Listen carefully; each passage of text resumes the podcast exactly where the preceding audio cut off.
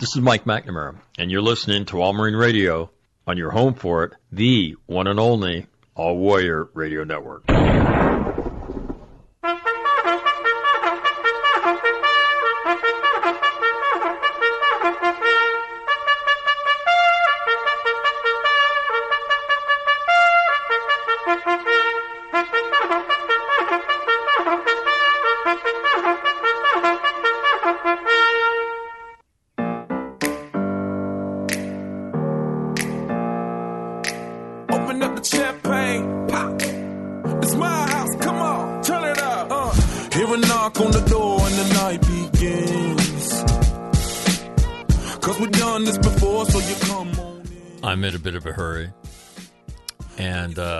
I'm going to a funeral for a friend today.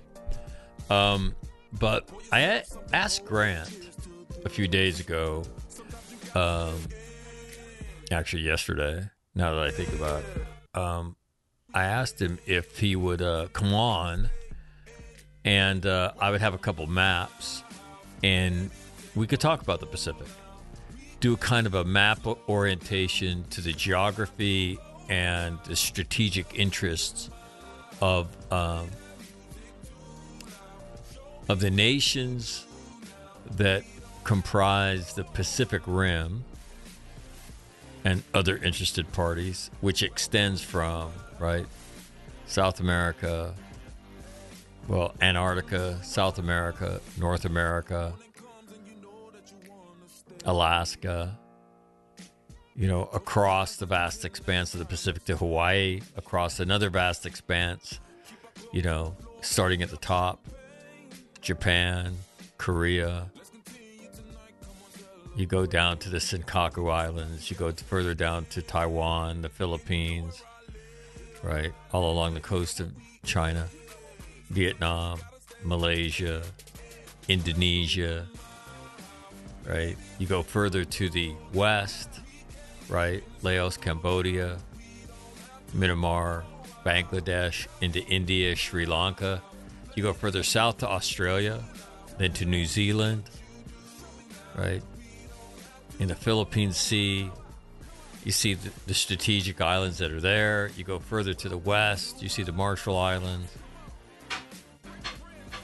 So, um, so that's what we're going to do today, and I think you'll find it fascinating. Grant's awesome, going over the maps, uh, something both he and I enjoy doing. So, without further ado, here's Grant Newsham talking about a map of the Pacific, right? The nuances of the map and the strategic interest of those people in the region. So, without further ado, my friend Grant Newsham. Grant Newsham is going to join me right now. And I asked Grant uh, yesterday if he would join me and to go over a map of the vast Pacific. And uh, Grant said, yeah.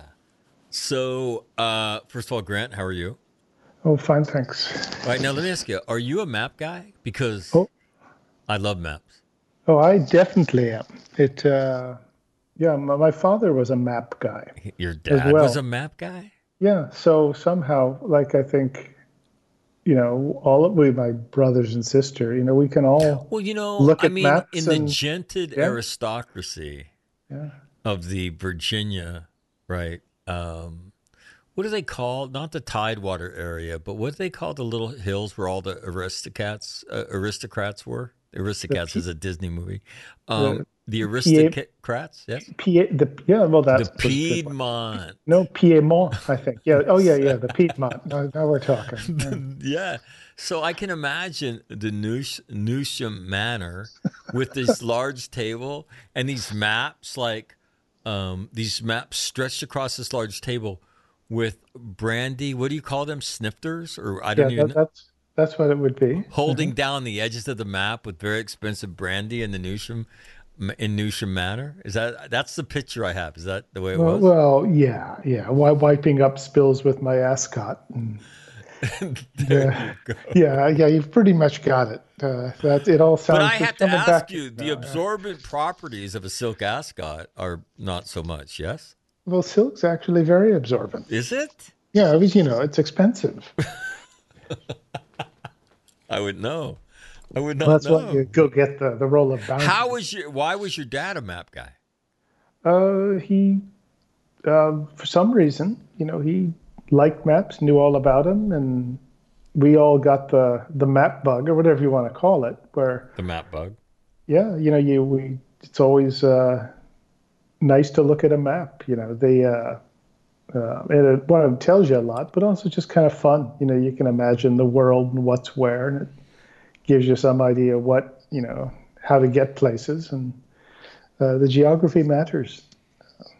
Interesting. yeah, it's just one of those things, you know. It's, um, you know, I wish I had learned to be the like a car and driver aficionado as well, but I, I didn't that. But uh, uh, but yeah, maps are good stuff.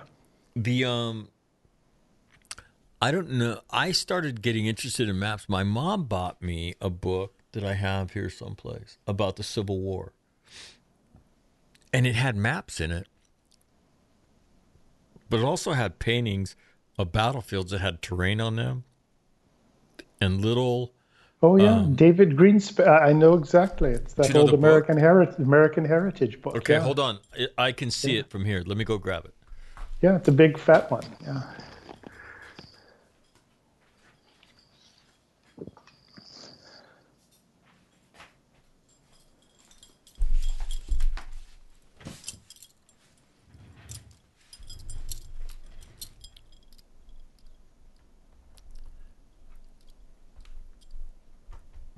Now, my mother, who I affectionately refer to as Corporal Punishment Kathleen, my mother bought me this. It is the American Heritage, um, the Golden Book of the Civil War.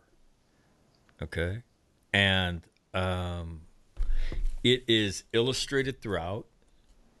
Um, I got this in fourth grade because it says so, right? It says my name. My mother wrote my name in here, my address, my school, grade four. And um, let's see. Adapted for young readers by Charles Flato. Um, introduction by Bruce Catton, the fame, yeah, the famed Yeah. Civil War writer. But it has these little maps, uh, these paintings, and with little artillery pieces and trees and and and creeks and all the shit that you would need to really understand the battle better, to understand the significance of Burnside Bridge, to understand the geometry of why Stuart can't get to Gettysburg because um, Meade and Meade's advance guard keep bumping into Custer and forcing him further north. And so I think that's where I first would look at maps, and then, uh, but I didn't know how to read a map until I got to Quantico. Oh really? Yeah, so I'm, I'm, uh, I, it was probably at OCS, maybe at OCS. Did we do maps at OCS? I don't know if we did maps very much, but it, certainly at the basic school, I remember in the land nav class, and they hand you a map of Quantico. Now, let me just tell you this: whoever, whoever put land navigation in Quantico was a genius because if you can navigate in Quantico, you can navigate anywhere in the world because it's Yeah. it's it's got more fingers and draws and creeks and shit that will confuse you. And I remember looking at the map and it was just these jumbled lines and I didn't make any and it didn't make any sense to me. And then one prior enlisted and he was probably a supply clerk, right?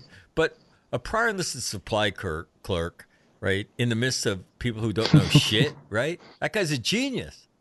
Hmm. And he looks at me and he says, if you if you find the blue stuff, that's water. That's the low ground. That's where you start. And the the circles that you'll see, those are the hilltops.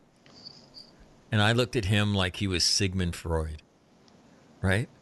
Cuz he handed me the Rosetta Stone. He handed me the Rosetta Stone of maps. And I looked and and it became into and it came into focus. And then I started reading history with maps next to me. I'd go to used bookstores and find uh, National Geographic maps and stuff, and and uh, and I'd begin to and I began to read history with maps, with annotated maps. And then listen to this. I even um, back in the day, what was that? Uh, do you remember the magazine that, that would be on airplanes? It was like the Sharper Image. It would, Okay, and yeah. it would have all that merchandise in it and cool shit in it. So I'd flip through that and I'd see this wallpaper, and it was a topographical map of the world, but it was wallpaper. And I bought that because I was trying to read about the Eastern Front, and I, and although I could see the Donetsk River and Smolensk and Vitbach and all the names that are back in the news today, right? None of it made sense to me because all the maps were black and white or political maps. They weren't topographical because I couldn't. So they didn't depict the marshes. they hmm, didn't p- mm-hmm. depict the mountains in, very well and stuff like that. And I think now, if I could have read as a, as a kid, uh, and even as a Marine, with Google Earth at my disposal, how much deeper my understanding of historical events would have been. Mm-hmm. No, that it's the right way to put it. You know, remember also most people people used to have globes in the house. Yeah. Oh, absolutely. Well, well, I don't know. At least in our mansion, we have several. In, But, New, um, in Manor, we had Yeah, a variety that of them. Yeah, but you know, people had globes, and you know, children used to like, you know, look at them and spin them around and say you're from wherever it stops or something like that. Right. Um, but it gives you, you know, a sense of the world. But they, uh, you know, it's it, is kind of a building block for understanding a lot of things, um, not just the geography, but you said, the history, the political angles to it, the uh, with the economic stuff. You know, where do they grow bananas and things like this? But you see where it helps tie a lot of things together, and there's so much available. I've seen that Google Earth thing, and it's amazing. You know, I don't think I'd have been nearly as bored as a child if it existed then, along with the internet. But the uh, um, but I don't. I get the impression that people aren't quite as familiar with maps these days, and you know, or even how to read them. You know, with the with the app, the iPhone stuff. That um, you know, it makes things easier, but you do, I think, sort of lose track of of what's in. Well, that's be, that's because we become idiots, right? In our in our haste to make everything easier for everybody, you know, we become you know we become a, a world of idiots, and it's uh, pretty pathetic.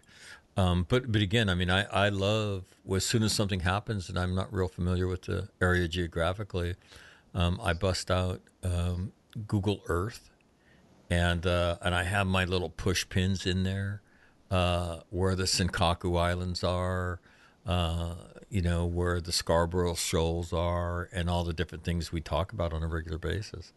yeah, you know, I, I was I was speaking of the Senkakus. I was in, um, and you know how it's a big deal these days. This was probably 2009 or 10. Uh, I was in uh, in Japan. There was a Marine general who came by, and he brought his political advisor with him, and uh, they were talking to a Japanese reporter, and the Japanese reporter asked, "Well, would you defend the Senkakus?" She had no idea where they were, uh, and I'd say most people in the U.S. government did not. And that'd be like saying, "Will you defend, you know, Nantucket?" Uh, where, you know, or, or you know, San Clemente, or what's that, Catalina Island? Uh huh. Uh, well, where, where's that? And but the, the point is that this lack of familiarity with basic geography. Well, that's not even basic. That's a little beyond that. But you know, time spent staring at a map is generally well spent if you know this is your, you know, if you do work involving uh, those sorts of things. The uh, all right, so here's what I want to do, and uh, no, I, I, I, um, I, I can vividly remember when I got my map of the the topographical map of the world, and I, I had all these push pins, and I was following Guderian's movements into um, into Russia, and then, but all of a sudden, when I roll the map out and I'm looking at the area of Smolensk, Vitbach, and um, you can see the rivers. And once you begin to see the rivers, you can see why he's forced in a certain direction, and you're just like, oh, now I understand, right? And um, so I, I just, um, I've always loved maps. So what I want to do is I, I, I want to kind of go um, in whatever order you want to go in, and the map is in the post. So you, for those of you listening, you can click on it, and um, and I don't know if we should start in the center of the map, Grant, and then work our way outward, or if you want to go east to west. Um, do you think there's a way that we should go through the map so that as we do this, it makes sense? Oh boy, um, you know, you might sort of start in Hawaii just to, because right. I think a lot of people know where that is, and that's where Pearl Harbor and the, you know, the big U.S. bases are. And you get a sense of where that is. That that might be a place to start. And then I think people usually swing up to North Northeast Asia. Is that's just the way the, the flights usually work. So I think that might be a, a way to start. Okay. All right. So we'll go from Hawaii over to Japan and then to South Korea. And and then we can work our way down the Chinese coast. And then we'll almost move in a in a in a C pattern and then we'll come back through Indonesia, Australia, and we'll finish up towards New Zealand and Fiji and Tonga. How about that? Okay, well that'll work. Yeah. All right. So looking at the map, um, talk about. Uh, we'll start in Hawaii, um, and if there's any notes that you would give people, what would you tell them about Hawaii's geographic location and things like that, and then we'll we'll kind of go through like that. Uh, one, one thing to, to, keep in mind with Hawaii is that it's pretty much it's it's way off to the you know if you look at the the middle of Asia, the, it, it, Hawaii's kind of off to the right. It's sort of it's quite a ways to the east, so it's not close to, you know, mainland Asia at all. The, there's a the sense of distance is important, uh, but also if you could see around the sort of around the the, the uh, beyond Hawaii uh, your next thing is uh, the west coast of the United States. And Hawaii pretty much is, you know, sort of in a blocking position almost, or if you're looking westward, it goes, uh, you know, you, you, you, head to Asia, and there's not a whole lot in between that geographically. Uh, but it has a, you know, it's more than just Pearl Harbor, this base, but also it's, I think, looking at it as a, uh, a blocking position in addition to a sort of a base, a, a launch point, uh, is is important to consider because the, the, the the Chinese, you know, do see it that way. You know, they look at it as as an obstacle. Um, and once you've got it, you know, if you think about it from uh, if you hold Hawaii or can neutralize it, um, then America's in a, a very difficult position of trying to sort of assert itself or operate into Asia. And the Japanese thought the same thing. Uh, if the Japanese had been smart and some smarter and somehow tried to uh, actually occupy Hawaii, uh, that it would have. You can see how the the American defense problem would have been greatly complicated. And it's all Hawaii is also in a sort of a blocking position or an important position on the the sea routes or the lines of communication between Southeast Asia, Australia, and once again the west coast of the United States. But um, you know, if you took Hawaii out of the the mix and ask yourself, well, how would I, you know, how would we operate? Uh, I think you can see its uh, its importance and you know its location, location, location, which is uh, you know so important there. You know, I, with my globe on Google Earth, if you put the California coast on one side of it, right, and you put Alaska just at the top, virtually the the entire expanse is the Pacific Ocean. And and the only thing the thing that sits in the middle of that really is Hawaii. And on the left hand side is New Zealand, um, followed by um, Australia, and then and then you work north um, to the second island chain. But that's uh, you're talking about in that vast expanse of Pacific Ocean, Hawaii is the dominant geographical feature. Mm-hmm. Yeah, it, it, that's that. It's um, you know, there's something that's important to keep in mind. I think the the importance of it. Um, you, you mentioned Alaska, and it's not on the map, but you know, it's uh, you know later. It's always it's worth looking at a, a, a different differently configured map of the region and looking at Alaska to get a sense of its geographic importance. Uh, but that's say just an aside. There's plenty of other stuff to, to think no. about. Well, if if we talk about Alaska, and I'll put an image, I'll put this image up, Grant. And so when we talk about Alaska, um, you know, you see Alaska's reach across the northern Pacific, um, and on the path to Japan, on the path to Russia, obviously Alaska plays a huge strategic piece. Yes. Oh, it's immensely important. I think it's been, un- we tend to ignore it because it's Alaska. Um, but it is as important as any piece of terrain on the map. And you can make an argument it's one of the most important ones. Uh, it's also astride routes to, to Europe. Uh, we don't often think of it that way, uh, but that's, you know, with things warming up, that it, it has become a sort of a route to Europe. But also, it gives you um, range it, from Alaska. You can get just about anywhere uh, on the globe really quickly. Actually, I think Billy Mitchell, the Air Force general, actually spoke of Alaska's uh, geographic strategic importance from a geographical standpoint. And he's actually he was right. Actually, when you look at it, um, you can you know it's just actually it extends. If you go up sort of to the right of Japan, keep going a little bit, you start running into the Aleutian Islands, which are part of Alaska, you run into those pretty quickly. Uh, but it is a uh, sort of say it's in a very important place. Uh, you know, and it'd be nice to see. Actually, I think the, the U.S. military, the Marines, even training up there more. Uh, there's good amphibious operations and plenty of land as well. Uh, they've done a little bit. Um, well, wasn't it? Uh, was didn't their senator hold up the defense appropriations bill last year until the Marine Corps said that they, they he wanted to know why the Marine Corps had not been um, more active in um, in in in Alaska. That it certainly it certainly should be uh, training there.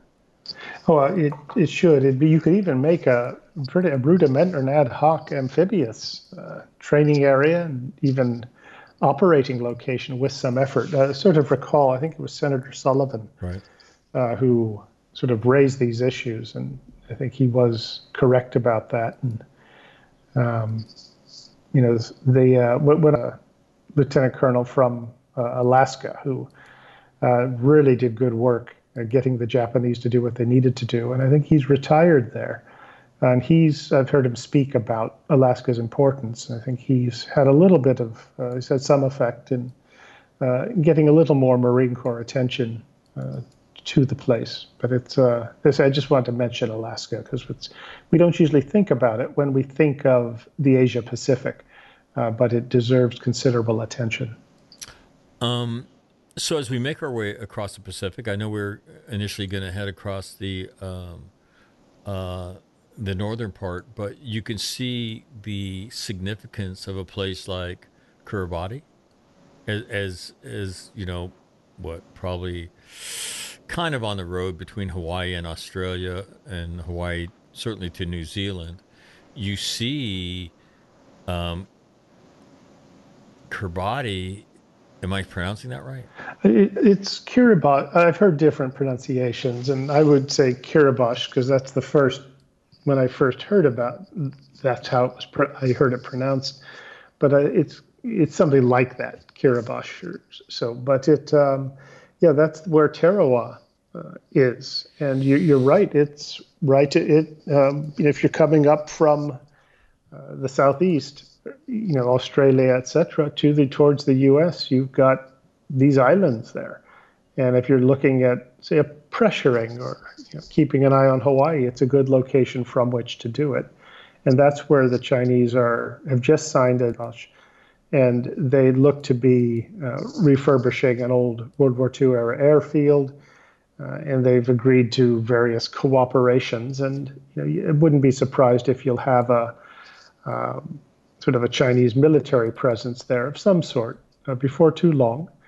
Uh, there was that was actually where the Chinese put in a satellite tracking station in about 2000, the late 1990s, uh, in Kiribati, and it got a little attention, but back then nobody paid attention, much attention. And then Kiribati switched its uh, recognition to Taiwan, and the Chinese left. And a few years ago, Kiribati switched back to China, and the Chinese have come back. But you can see where it's a tiny little place. They most all these places are, uh, but it's you know if you draw the line from say Australia to the west coast, Kiribati is right up there and it's only about it's like 1500 couple thousand miles from uh, pearl harbor from hawaii so it's not far away no and when you see where it sits um, relative to um, you know the, the vast expanse of the pacific i mean it's a little bit south of, of hawaii but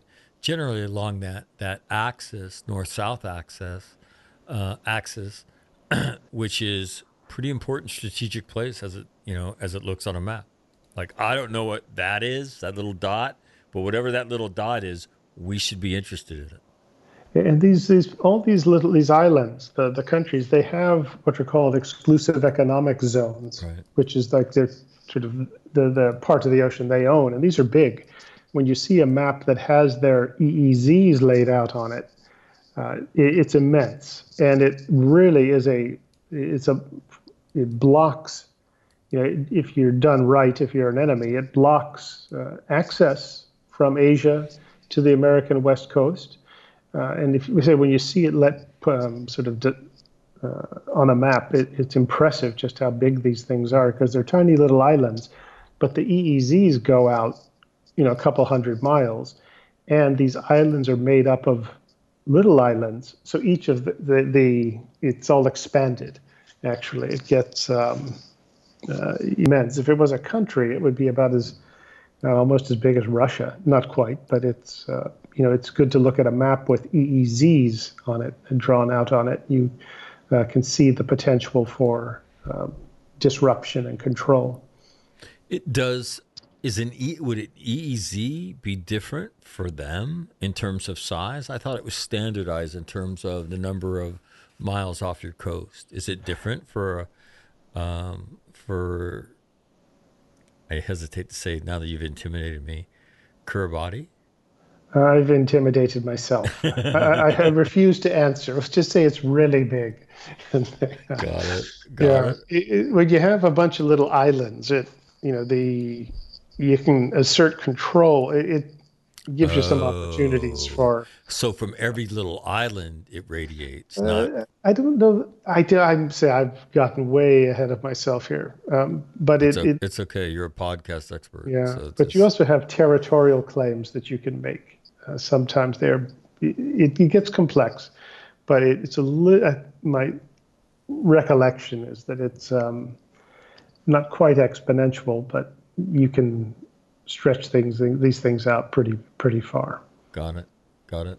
The um, and so if we continue south, uh, you have Fiji, um, uh, which is north, essentially no, almost due north of New Zealand, right? So you have that, and you have Tonga, uh, which is in the same general vicinity um, as I'm looking at my map.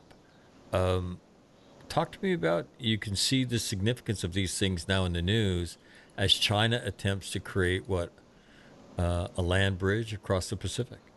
Mm-hmm. It's uh, if you had the map showing the west coast of Latin America, uh, you'd see that Fiji gets really and Tonga get really interesting uh, at that point. And also, Antarctica, doesn't get the attention it deserves because uh, it's Antarctica, but it is also of uh, immense importance and interest uh, to a lot of several nations. And the Chinese have a are nosing around down there and actually have a presence. Uh, and Fiji and Tonga and New Zealand are on the way to Antarctica. Uh, so these two places, you know, where they get dismissed as just being, you know, out of the way and way down there, that um, if your intentions are to head, sort of head east or south, these are very good locations, and the Chinese do look at them uh, that way, and we should look at them in the same same way. We should recognize their strategic importance, in terms of location, but then there's just the, the benefit of actually having uh, friends and pe- countries that are aligned with you. Um, if you don't have them, the other guy will. And we've uh, really dropped the ball uh, in both places. Got it. Got it. All right. Um, and then I, if we're talking about uh, Tonga and Fiji, we ought to talk about New Zealand. Um, New Zealand, as you go further south on your way to Antarctica, um, it uh, it's it's generally in that grouping. Um, talk to us about New Zealand. Um, New Zealand charts its own very very independent, different liberal course. Um, what say ye about New Zealand?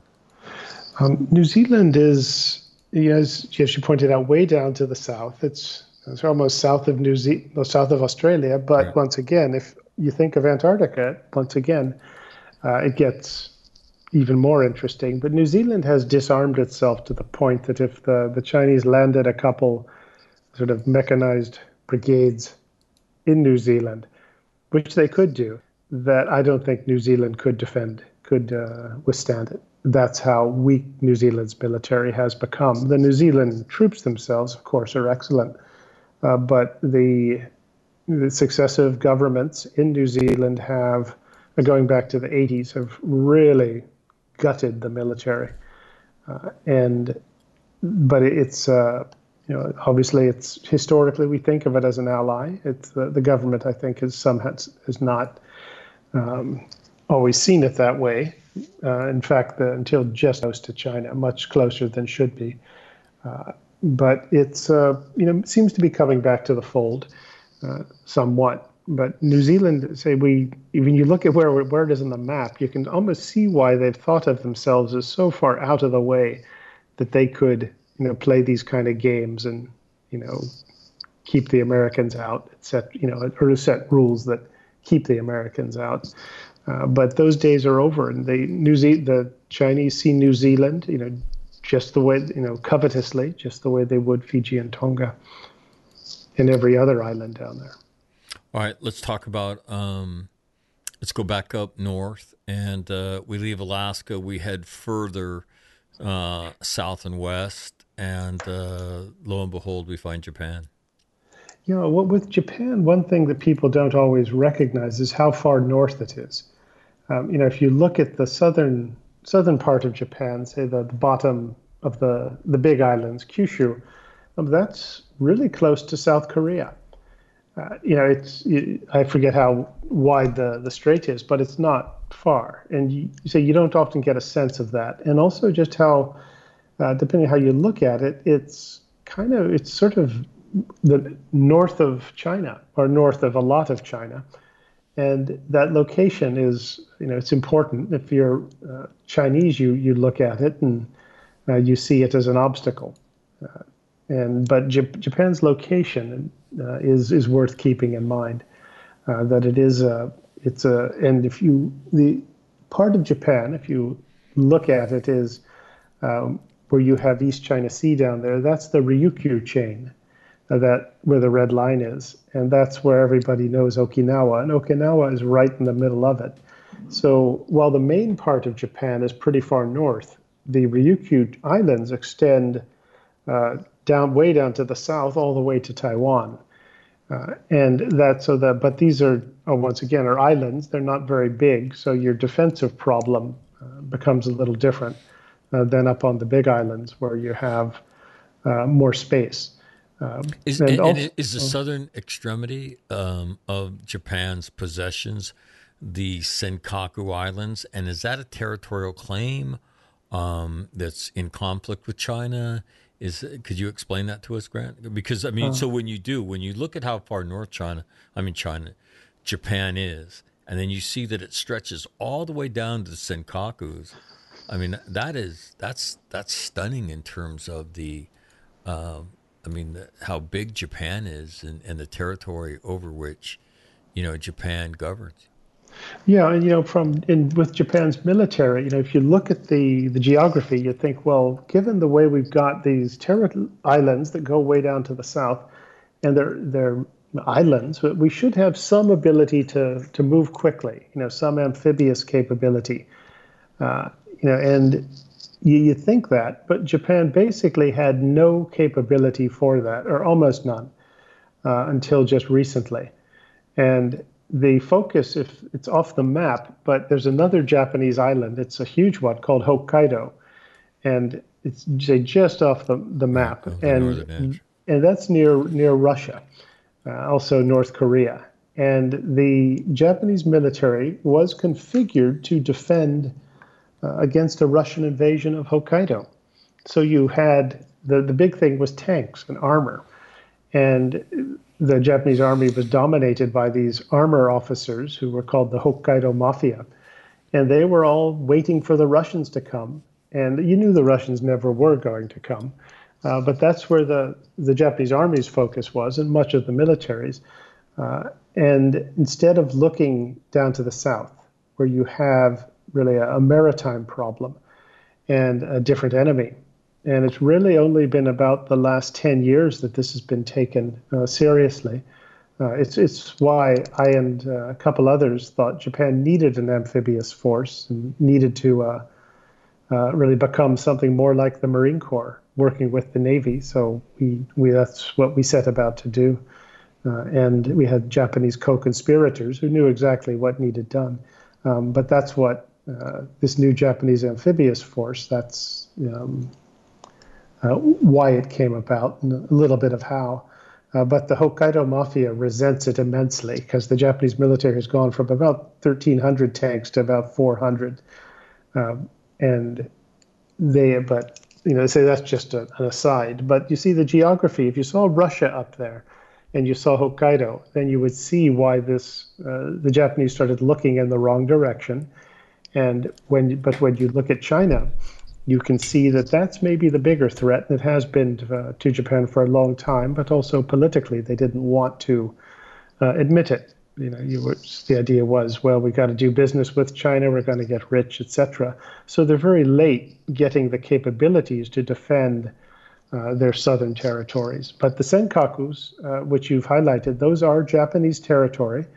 Uh, they got them in about 1895, I think. And the Chinese, of course, have um, in the last four or five decades have started to make you know to claim that no, these are Chinese, and that's where the the jostling, this pushing, is going on uh, down there, and the, these little little islands, and they're really tiny.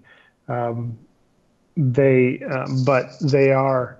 Uh, hotly they're contested, and the Japanese are not inclined to give them up, and the Chinese are not the kind of people to uh, you know, sort of back off a ridiculous claim once they've made it. Uh, so, but you also see how close they are to Taiwan.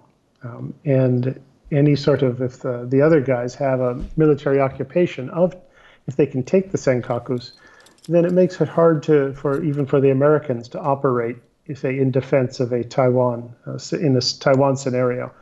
Uh, but that's, uh, it's to say it's that's where the the, the Japanese and the Chinese have been pushing for uh, the last decade uh, and a little more. Got it. The um. All right. So we've talked about uh, Japan and, and Japan's uh, reach. Um, what would that be across the Sea of Japan? And uh, to um, across the Sea of Japan and to South the the Korean Peninsula. Um, what would you tell us about the Korean Peninsula? Uh, well, once again, you see how close it is to Japan, and the, so when North Korea is shooting these wep- these missiles, they always go east. That you can see Japan doesn't like that very much at all, and that the North Korean threat has actually uh, that started around when they started shooting missiles. I think it was about 1996 or so. That kind of start sort of started to wake up the Japanese. Uh, but the uh, but once again, it's that distance that you see that a fight in South Korea of any sort, it's you. Japan is going to be in the mix, and U.S. bases in Japan are going to be essential uh, for those operations. That's why the United Nations Command has a half dozen or so bases in Japan. It is entitled to use uh, by treaty. Japan has tried to, for a long time, it tried to pretend it didn't have any threats, that it was sort of a pacifist, safe place. But it's you look at its location; it's right across from, um, and you also see that if you keep going west of South Korea, you see China. So it's and there's a land border as well. Um, that's North Korea and uh, China. That um, you know, once again, you've whatever happens on that peninsula is going to involve uh, the Japanese, the Koreans, and the, the Chinese, and not and, and us, and everyone else is going to get sort of um, affected by it. Dirty too. Got it. Got it. All right. Uh, we set, we uh, head into the East China Sea as we move south along the Chinese coast. Um, talk to us about the East China Sea. What uh, the Senkaku Islands, obviously, uh, the marquee event there. Anything else we ought to know about the East China Sea? Uh, the Ch- the Chinese are pushing, and they're the Jap- Japanese and the Chinese have a, it's a vague or disputed sort of border, marit- sea, maritime border there, and there's some disputes going on over the Chinese drilling for gas. The Japanese say on their side of the line, so it's another place where there's uh, friction going on between the Chinese and the, the Japanese. Uh, and once again, you, you see how close all these are to the Chinese mainland. Uh, and at the same time, it kind of works both ways that, you know, if you do it right, the, the Ryukyu island chain uh, can sort of serve as a barrier for uh, Chinese uh, military trying to get out. and the Chinese know that, the Japanese know it as well. And the Japanese are starting to uh, put some uh, proper units on some of these Ryukyu islands. Uh, but the whole, it's not just the Senkakus, it's really the whole Ryukyus that are in play. And def- the Japanese, for a long time, and I mean, until maybe eight, nine years ago, they had basically nothing down there. Uh, if you went down to that area, onto these little islands, there might be a post office and maybe a two person police box and but they had almost no military presence there. Uh, and the idea was if you ignore the problem, the other guy, nothing will happen. Uh, they finally woken up, but it took so long for them to to get to this point. Um, but that's it's not so. It's not just the Senkakus, but the entire Ryukyus are in play. China says that the not just Senkakus, but they have said the Ryukyus belong to us. So uh, one thing at a time, but they have uh, their eyes on the entire Ryukyu chain. Uh, but you can see see where it is, and to defend it, the most effective way is if the Americans and the Japanese cooperate. Uh, they haven't done this in a, a meaningful way yet, uh, but maybe they will wake up. Um, further south into the South China Sea, um, we go past Taiwan uh, you can see the, although it's not marked, the Formosa Strait, I believe we call it. Do we still call it that? Uh, um, what? Yeah, Taiwan Strait, whatever. Yeah, it's, it, Formosa Strait works or Taiwan Strait. Mm-hmm. but it. you you see where Taiwan is in this, uh, right in this, the middle of that island chain, and you and can again, see just so everybody knows, on on this map I drew. Um, replicates the first island chain, which is the red line to the left and then the second island chain, which is the red line to the right. So, just for sake of reference, uh, that's what those two lines represent. Mm-hmm. And you also see how close Taiwan is to the Chinese mainland. Yeah. I know that's an important thing. And, you know, obviously you can see for, if you're going to be operating in that area, uh, you're well within range of uh, shore based uh, weaponry uh, from China. And it's a, it's a com- compacted uh, zone. So it um, has some challenges in that regard. Got it. All right. Um, so geographically, we see the narrowness now into the South China Sea, and and by the Philippines on one side, Vietnam on the other. Um, yeah, the the South China Sea, and this is the one everyone talks about, and the Chinese say that it belongs to them. Uh, they've claimed almost all of it and you you can see that you look at where China is, and then you look at where the South China Sea is, and sort of instinctively you know, well, you can only claim a certain amount off of your territory, uh, but they have changed. They've claimed this amount that goes down, you know, a thousand miles or you know, a thousand plus miles, uh, and said it's ours, and it's about one and a half times as big as the Mediterranean. Uh, but China claims it all, and they've established these little islands in the middle of it uh, that they have turned into uh, for bases, and they have the really the the ability to pretty much sort of uh, lock it down if they feel like it. They've got a um, you call get a little more stuff to do it and more things in place, but right now they have de facto control. Uh, of it if they want. And they've got uh, their fishing fleet and their so-called maritime militia, which is like a, a fishing fleet that doesn't fish, but it has double double hulled uh, boats and you know they're armed, etc. But they're fishing that they are a, okay. a force multiplier. But you can also see how there's um, you, you know that a country can claim a certain distance offshore as its own. And you see Vietnam off to the left, and it can claim a lot. China can claim a bit. Philippines, um, Taiwan even has a claim, and um, uh, Brunei, this tiny little place, not on the map. But there's other countries that claim parts of this. So the claims overlap, and they haven't been resolved. But everyone had agreed to just kind of not talk about it so much. But the Chinese have come along, and they they and they declared actually in the early 90s that this was all theirs. But it took them uh, a decade and a half to be able to do something about it. Uh, so the that's where you know the Chinese, uh, the South China Sea is uh, once again hotly contested, and the Chinese I think have the upper hand.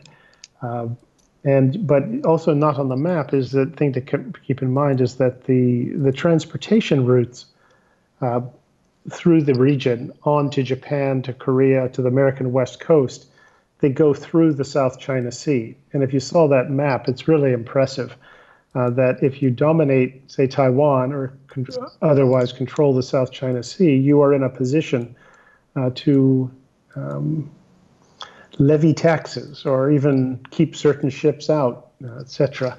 Uh, so there's a commercial effect. And say most of Japan's oil and all, almost all of South Korea's comes via the South China Sea. So you can see the the problem uh, that these countries have and why they are so concerned about China being able to one get Taiwan, being able to control the South China Sea. Uh, that it, it, starts to make sense uh, when you see that.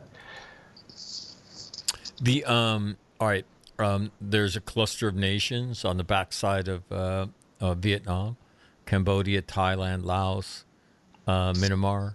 Um, uh, any comments geographically about them? Um, the first um, start with Malaysia, sort of down at the bottom. Uh, well, uh, which since it's close enough that um, uh, there's something called the the Straits of Malacca, which you've noted it down there, right. Uh, and obviously to get into the South China Sea, you kind of got to go through the Straits of Malacca, and the, everyone knows this, um, but it's a choke point. and uh, the Chinese are aware of it. We're aware of it. Everyone is, uh, and that is a strategic uh, terrain, to put it mildly. The Chinese have, for a long time, they've been trying to get a, get around that, and there's been talk of a uh, of a canal across that across Thailand. There's this Thailand extends down. You can see it's kind of a long. It actually extends down into Malaysia, into almost. Well, it extends down to the south and then it runs into Malaysia. There's a short isthmus, I think the Kra Isthmus, where they've been talking about for years putting a canal in, a way to get around the, the Malacca Gap. Uh, but China has also been uh, trying to get ports on the the east coast of uh, the Indian Ocean, um, say Burma, Bangladesh, that would allow them to establish, say, rail, pipeline, road transports, or transportation into China and into the Indian Ocean. And once again, you can see it's trying to get around the, geogra- the, the geography that uh, causes the Chinese some problems, and particularly that Malacca Strait uh, thing is uh, what they, they don't like. Um, but these with um, you see Cambodia on there, and that is actually the Chinese have been putting a naval base in for a while now, and finally got reported in the Washington Post. Uh, but this has been obvious for a number of years that they, the Chinese, were moving in and that they would establish a naval base down there. Um, it's once again there's an operational usefulness, of course, uh, but there's a political aspect to having your base, having your presence in the area. Um, the uh, another thing to keep in mind, but the when you look at those the Myanmar um, in particular in Bangladesh, it's not up there, but the it's important to look at them uh, as a sort of the east side of the Indian Ocean. And if you're thinking about military operations in the Indian Ocean, having some ability to operate from uh, Myanmar, Bangladesh uh, is very useful uh, as well. You know, theoretically, Thai, uh, Thailand as well, but that um, not they're not quite there. Uh, but that's something to keep in mind. The, that's another another story is the Indian Ocean. Uh, but when you get to those, um, so keep that in mind. Um, another thing that, that's of interest is, and it's not on here, is that you know the Mekong River. Everybody's heard about that, um, but there's other big rivers that flow down from the Tibetan Plateau, which is that brown part up to the top, sort of up up a ways, um, and that's controlled by China. China has been damming these uh, rivers uh, for a long time. Yeah, They've really started doing. We read about uh-huh. that, right? and one of those is the Mekong. And then there's others that are just as important. Um, but I'll just mention the Mekong, which runs down through, you know, uh, you know, Cambodia, Vietnam, etc. And that is China has the ability to turn off the tap, and it's getting strengthening that ability to do that. Uh, but that's a, something that we're going to see that come into play uh, soon, uh, I think. But that's an issue that doesn't get the attention it deserves. All right. So if we go east of that, we have Bangladesh, who I that I just marked. You have Sri Lanka and you have India. Uh, anything in terms of the geopolitics of, of that part of the world?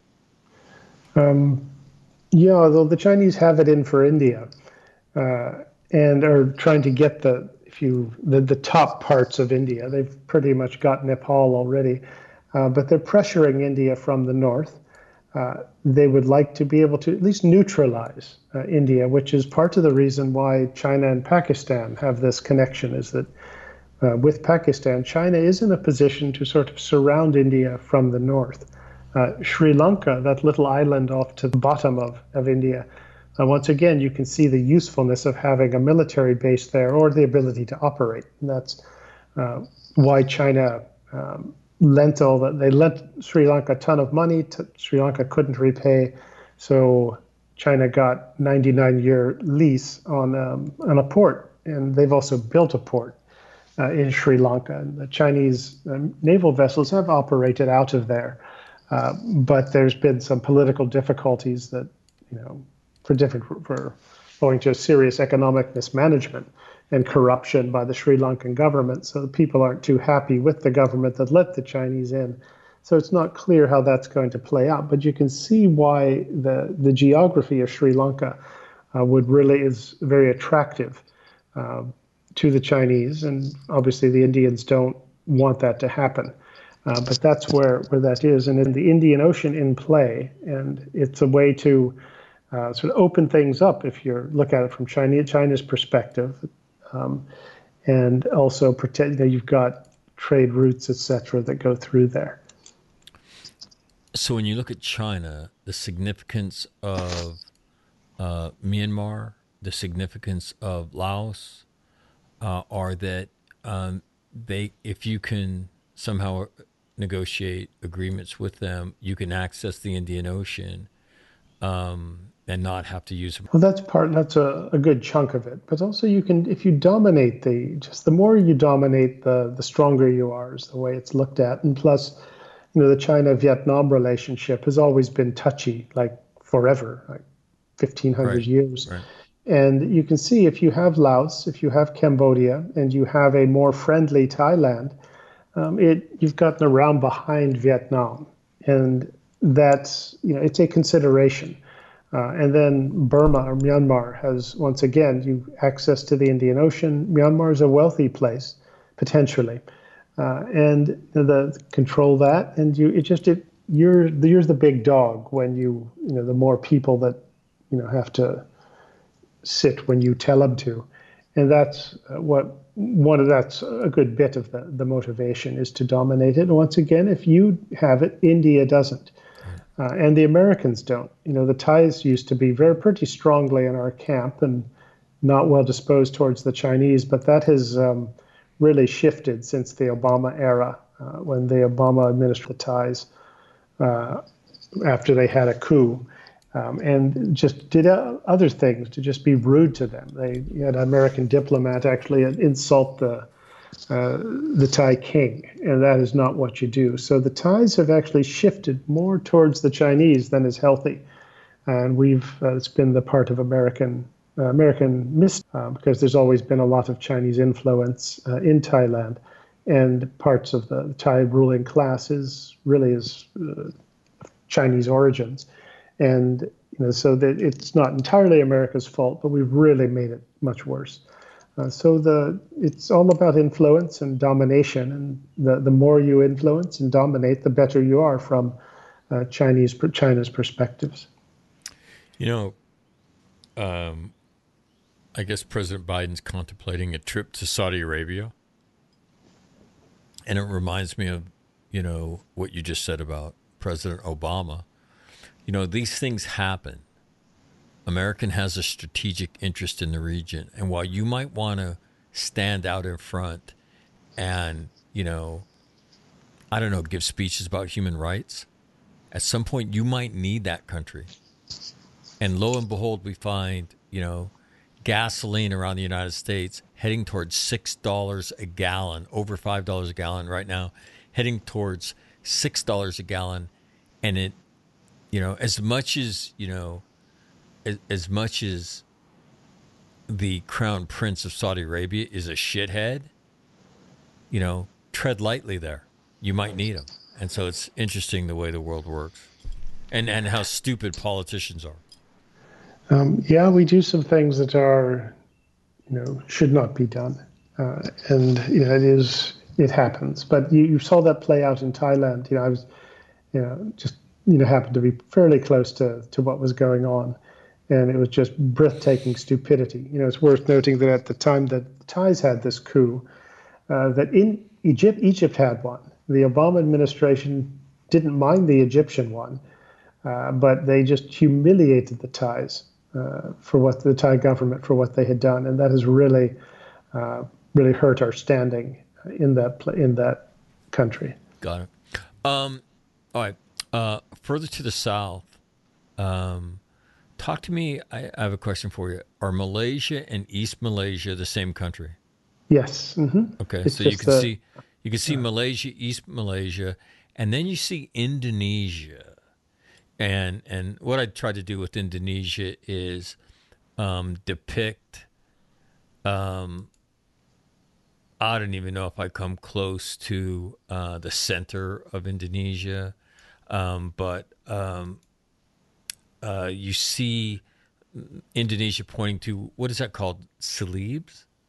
Oh, it's Celebes, yeah. Celebes. And, and, sure then, and then down below Sumatra, Borneo, Java, Timor, uh, all those all those uh, places make up the the nation of Indonesia, a giant, breathtaking uh, geographical figure. Talk to us about the the challenge of governing that and the strategic significance of Malaysia. Well, you can see the geography. it, uh, it, it extends from really quite a ways from west to east. And it's, uh, if you want to operate, if you have your eyes, say, on Australia, for example, or getting down uh, into the Antarctic or the, the South China or into the Indian Ocean, that Indonesia's there. You, know, you somehow have got to deal with it and it you know who whichever side it on gives you an advantage. If you can operate out of there you can see it's very helpful. Um, and the other direction as well. It's a very it's a useful place to country to have on side. But as you said it's uh, re- it's a complex place and it has different ethnic groups uh, almost different racial groups. If you go from say Papua which is Irian Jaya on the the left part of where you've marked it on the left half of the island of New Guinea you know that's uh, very different than Aceh, say the top, the tip of Sumatra.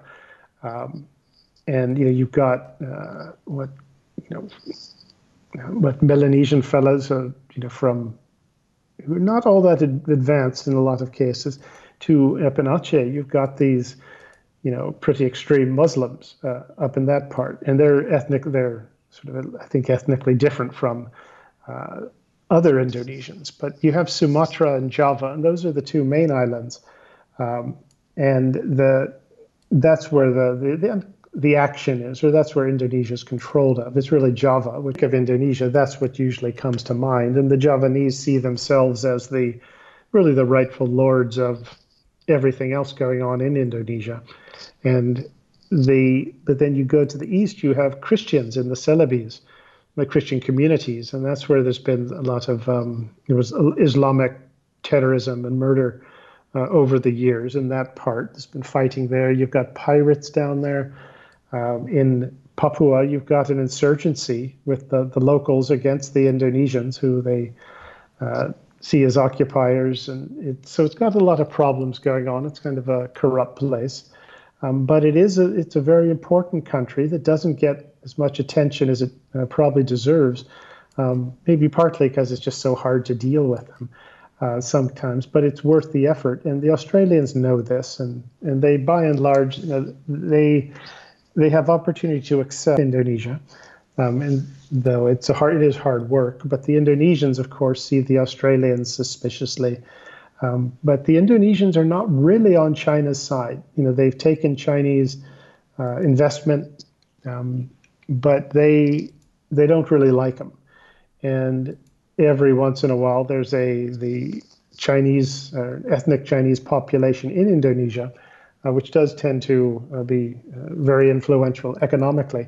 Every once in a while, they get um, uh, winnowed out. It's it's really it can be very bad uh, when the the Indonesians go after the the the local Chinese, the ethnic Chinese.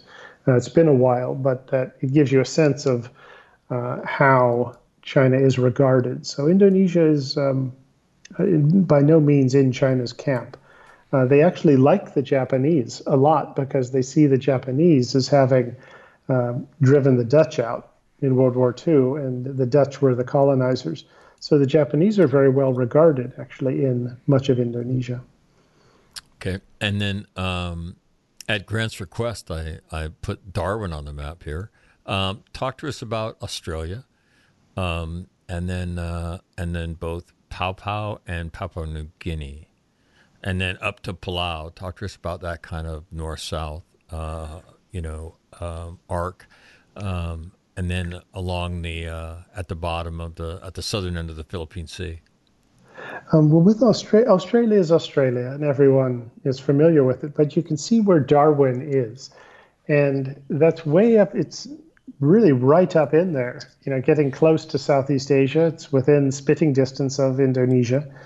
Uh, and it's a wonderful operation. If you're going to operate into that area, Darwin's a very good location. Uh, and you can when you, see the importance of it. Uh, the giant crocodiles will, of course, eat you um, in Darwin if you go in the water, but that's another story. But you see, the location is important.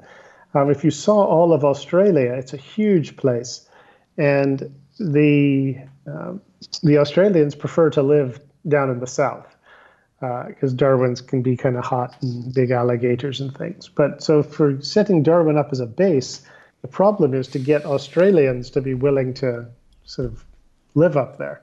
Uh, but they've had some success. And then on the left side of Australia, it's not on the map, you have Fremantle, uh, which once again is a, very good uh, naval location for, say, submarines and surface ships uh, to operate uh, into the Indian Ocean. Um, but Darwin really, if you saw all of Australia, Darwin's way up at the top. Uh, but you see the that's where the Marines go, of course. But right. you see the importance of it, and there's not much up there. It's a very good training area, um, but you can you can not just operate up into Southeast Asia and Central Pacific from Darwin, but you can also bring locals in to train. You can educate. You have a schoolhouse down there. There's ways to make Darwin the center of this. uh, activity. And you'll notice Timor is just off to the left um, that you've noted there. Timor is an independent country. Um, it's the, the Chinese have really got their claws into it. Um, partly there's some oil to be had or gas, um, but more just look at the location. If you can see, if you can get a presence there, you've inserted yourself in the middle of the Australians, in the middle of the Indonesians, and there's a political psychological effect that comes of that. Uh, Timor actually begged the Marines to come and use the place. This was a decade ago, and set up a training area. and Use it all you want and bring your friends. They practically pleaded.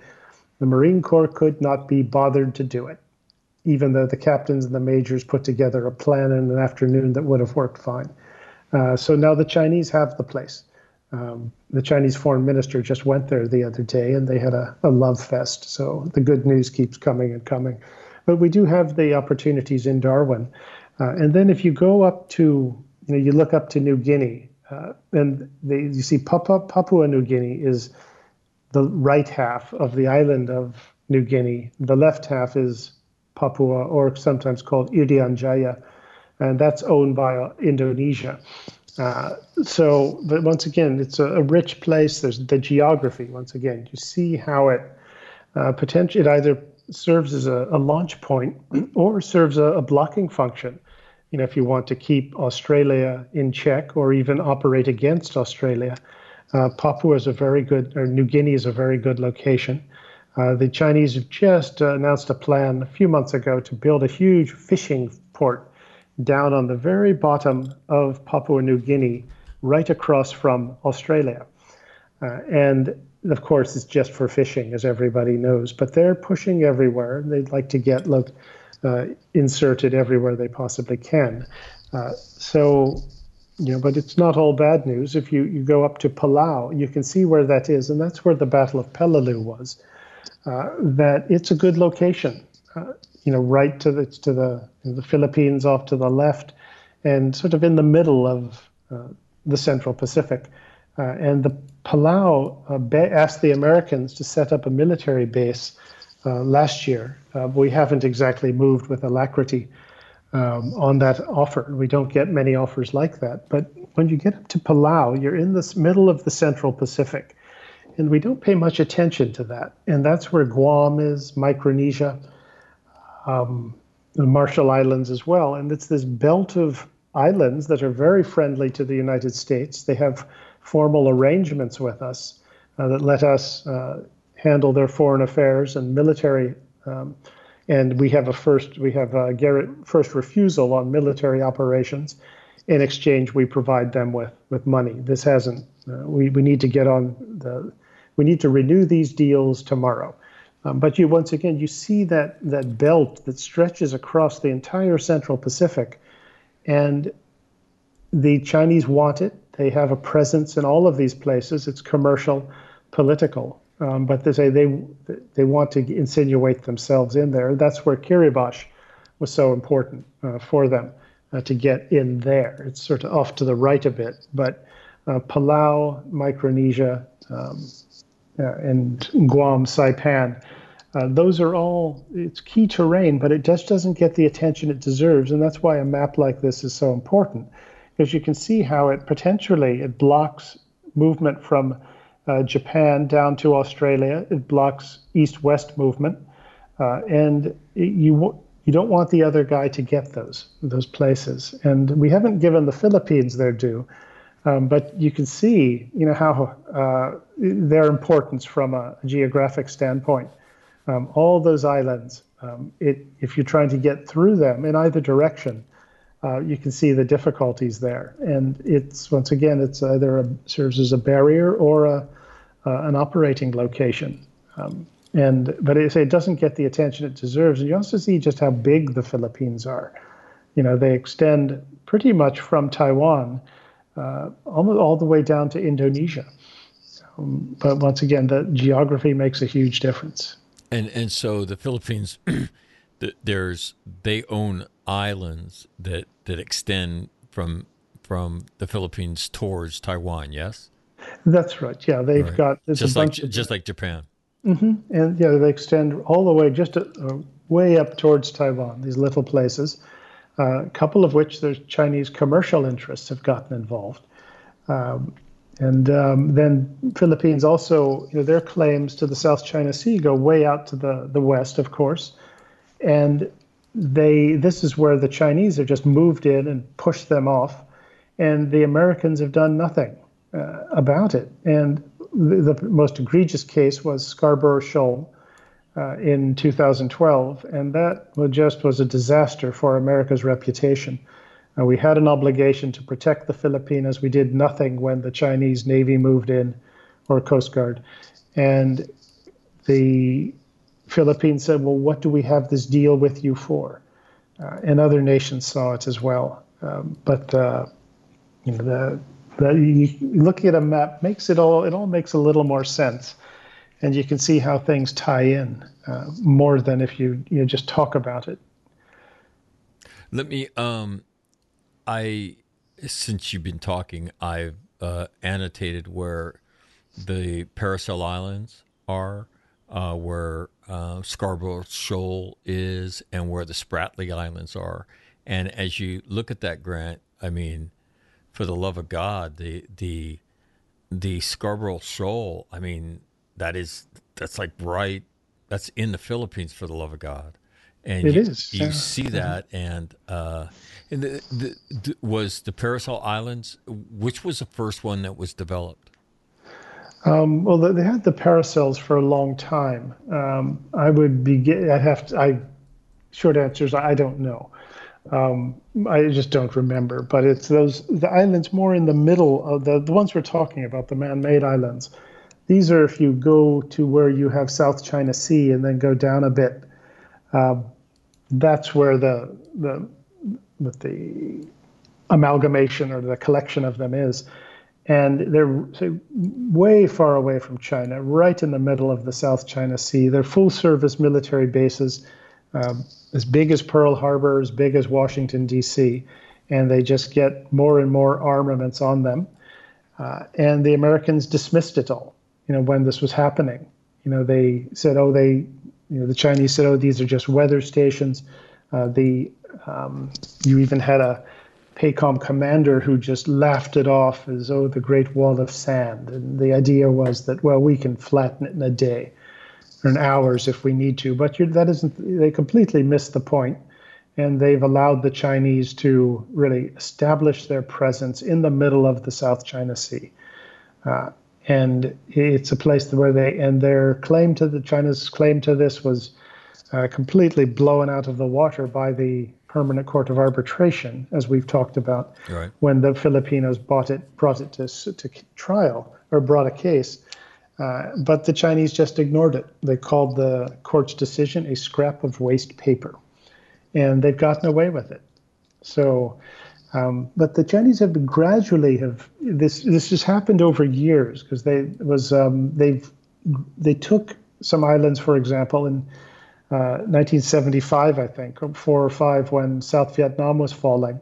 They grabbed some then, and then 1988 they took some more islands from, uh, I think, from Vietnam again, and gunned down 90 Vietnamese sailors and Marines standing in the water uh, used to be on YouTube as well. The Chinese used it for a recruiting video, uh, which tells you plenty.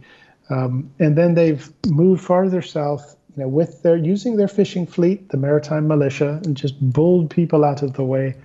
Took Scarborough Shoals, started building the artificial islands, uh, and they've, you know, this has played out over goodness, almost 30 years, I guess, uh, well, much longer. And they, you know, here we are. It was actually, I think, 1992 that the Chinese uh, government passed a law saying South China Sea belongs to China. And everyone sort of laughed about it. Oh, these nutty Chinese, they just, oh, they're just acting out. Well, you knew exactly what was coming, and what was coming has come. Uh, so. It is amazing when you look at the Scarborough Shoal and you, you, you think, and then you look at a, a, a, map that would have an overlap of the economic exclusion zones in the South China Sea, Vietnam, um, Malaysia, uh, uh, the Philippines, uh, Indonesia, and you see that and you, and hear the Chinese just say, "Yeah, none of that applies. We own this," and it's just it's stunning when you look at the geography of it. As we move to the to the the Central Pacific, and we see the second island chain. You talked about Palau, you talked about Guam a little bit, uh, where you see FSM. Uh, that stands for Federated States of Micronesia, and you see the Solomon Islands and the Marshall Islands. Um, um, talk about that and talk about China's vision of moving west. How do the Chinese, these must all be seen as targets of opportunity, right? We don't need them all, right? But there's a lot of different choices out there, a lot of people looking for money, and we need to cultivate this um, and uh, to develop uh, our own uh, power. So, talk about those Central Pacific islands relative to China's um, desire for to break the first and second island chains. Um, well, that's it. You know, you're breaking the the chains, and you know, in fact, you're almost making them irrelevant. You know, if you can pop up in enough places, uh, and the Chinese are, want them for the same reasons the Japanese did in World War II, right. uh, and the same reason we should want them. Uh, but if you've if you've got them, you've put the your opponent at a huge disadvantage, and you've effectively gotten behind the island chains. You've breached the walls or leapfrog them, uh, if you think of it in castle defense. Uh, and the way that the Chinese do it, and it's a predictable sequence, is it starts with commercial presence, um, you know, right down to sort of street corner shops owned by Chinese traders. And you get more of a commercial presence. You um, do some, uh, say, construction projects. Uh, you have your fishing fleet operating uh, at sea and ashore, and you take over that industry. And when you have commercial pre- presence, you uh, get political influence because you're the you're you're the people that are actually creating some economic activity that you know people kind of benefit from some of them and the government gets paid off it gets you know makes money from licenses etc and they see the chinese as well we may not like them. We may not like them as much as we do the Yankees or whomever, but they're here, and not many other people are. You get this you know, political influence that builds up, and then you'll have locals who benefit from the the Chinese presence.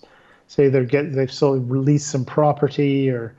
Um, you know, have a building the Chinese have rented, etc. That you get a constituency in the local population that doesn't mind having them there, uh, but a lot of people don't. So it you know, it sort of roils. It stirs up the, the population, the society, which makes it less able to present any sort of uh, sort of um, joint, sort of comp- you know, systematic resistance to what the Chinese uh, influence is doing. And you, it gradually builds up over time. And in the Central Pacific, this has been going on, but this sequence is playing out for the last 30 years and it includes on Guam, which is American territory, Saipan as well. The same dynamic is played out, and Guam is where the Americans have bases. Um, and you know, in Saipan, the Americans were going to, um, you know, the Chinese put casinos in. Uh, they've have been shut down recently, uh, but the casinos were an, a way to put for China to get its influence into this American territory to interfere with American military operations, to turn the population against uh, its ties to the United States. And they did successfully um, back the groups that caused the Americans to give up on plans for an amphibious uh, combined arms training area in uh, in the Northern Marianas, which is Saipan. Uh, they did succeed at that. So it's this, uh, say, the sequence that you see played out, and you know, you've got to admire Chinese uh, persistence, and you know, they will go out to the far ends of the earth and do this stuff. Uh, we don't, and that's part of the problem. Is that in the absence of an alternative, uh, the China when the Chinese show up, it you know it kind of it, it attracts a lot of people. Um, other people can be paid off, and people who don't like it, you know, they tend to get drowned out or even roughed up uh, so you're seeing that playing out in the Central Pacific and literally on every other uh, piece of the map that you've got up there. All right. Um, first of all, I want to thank you. I, I love this discussion, and, and I think it, it really helps to be able to see the problem laid down on uh, on a big table, right in uh, in Newsham Manor, and so this is as close as I can come to that. But uh, um, any final thoughts on the geography of the Pacific, uh, the vast geography of the Pacific, Grant?